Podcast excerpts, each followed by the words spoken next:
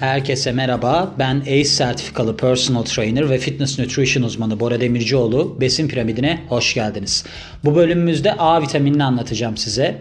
Yani böyle bir genel kültür bazında ilerliyoruz. Hani birisi geldiği zaman ya şuramda şöyle bir şey var dediği zaman artık her şeyi anlatabilecek noktadayız.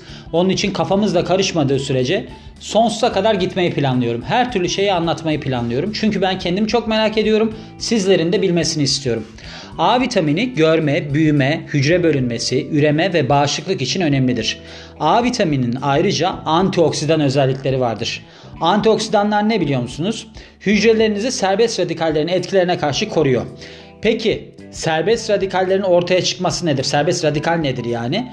Vücut besinleri yıktığında ya da mesela tütün dumanına, radyasyona filan maruz kaldığında üretilen moleküller. Zararlı yani bunlar serbest radikaller. Çünkü mesela kalp hastalığına, kansere ve diğer hastalıklarda rol oynayabiliyor. Ona yakalanmanıza sebep olabiliyorlar.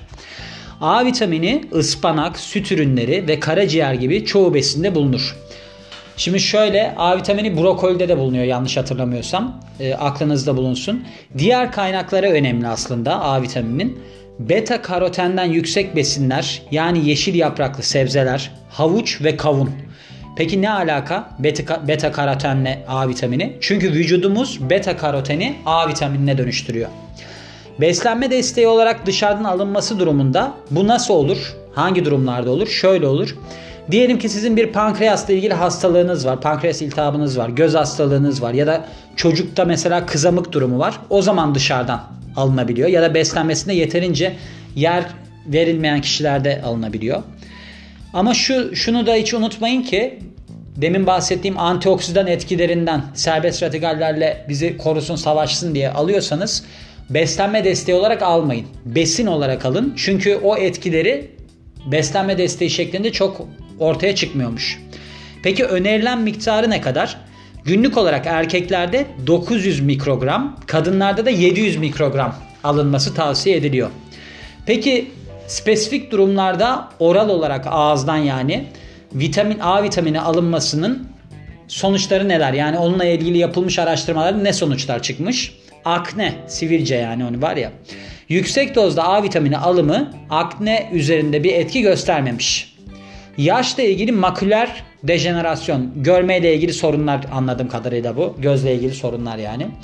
Bu eğer aralarında beta karotenin de bulunduğu bir vitamin kombinasyonu alınırsa yaşlılarda %25 oranında bir azalma görülmüş dejenerasyonda. Ama beta karotenin tam olarak rolü nedir o anlaşılamamış. Kanserle ilgili olarak A vitamini desteği akciğer, prostat ve diğer kanser türleri arasındaki ilişki belirsiz. Yani A vitamini alıyoruz ve bunlara yakalanıyoruz, yakalanmıyoruz gibi bir ilişki kesin bir şey yok. Kızamık demin de bahsettim. A vitamini alan çocuklara kızamıkta önerilen araştırma kızamık sebebiyle ölümü düşürebilir. O kadar saçma bir şey yazmışım ki şu. A vitamini alan çocuklar yani çocuklara A vitamini desteği verilmesi kızamık durumunda öneriliyormuş. Araştırmalar kızamık sebebiyle ölümün düşürebileceğini A vitamini desteğinin göstermekteymiş. A vitamini eksikliği anemi ve gözde kuruluğa sebep olabiliyor. Ağızdan alım haricinde yüzeysel olarak uygulamada da kırışıkları azaltma, lekelerde azalma ve akne tedavisinde kullanılma durumları varmış. Bunlar da etkili olabiliyor deniliyor. Ama demin bakın unutmayın ağızdan alınma durumunda akne ile alakası olmadığını söylemiştim. Yani yüzeysel olarak belki bilmiyorum. Ama şu da vardır. Şimdi düşünüyorum da mesela bir bununla ilgili muskoril diye bir ilaç vardır kas gevşetici. Mesela şöyledir o. Eğer ki onu yüzeysel olarak sürerseniz %10 etkisini görürsünüz. Hap şeklinde alırsanız %40, iğne olarak ampulden yaptırırsanız kendinize %90 etkili olur diye bir şey vardı. Yani aynısı burada varsa ağızdan alınmayan bir şey yüzeysel uygulamada da bir işe yaramayacaktır diye düşünüyorum. Aklınızda bulunsun. Yüksek A vitamini alımı zararlı olabiliyor ve hatta hamilelikte aşırı alımı doğumda kusurlara sebep olabiliyormuş. Bakın bunu unutmayın. En önemli yan etki olarak bunu söylemişti zaten.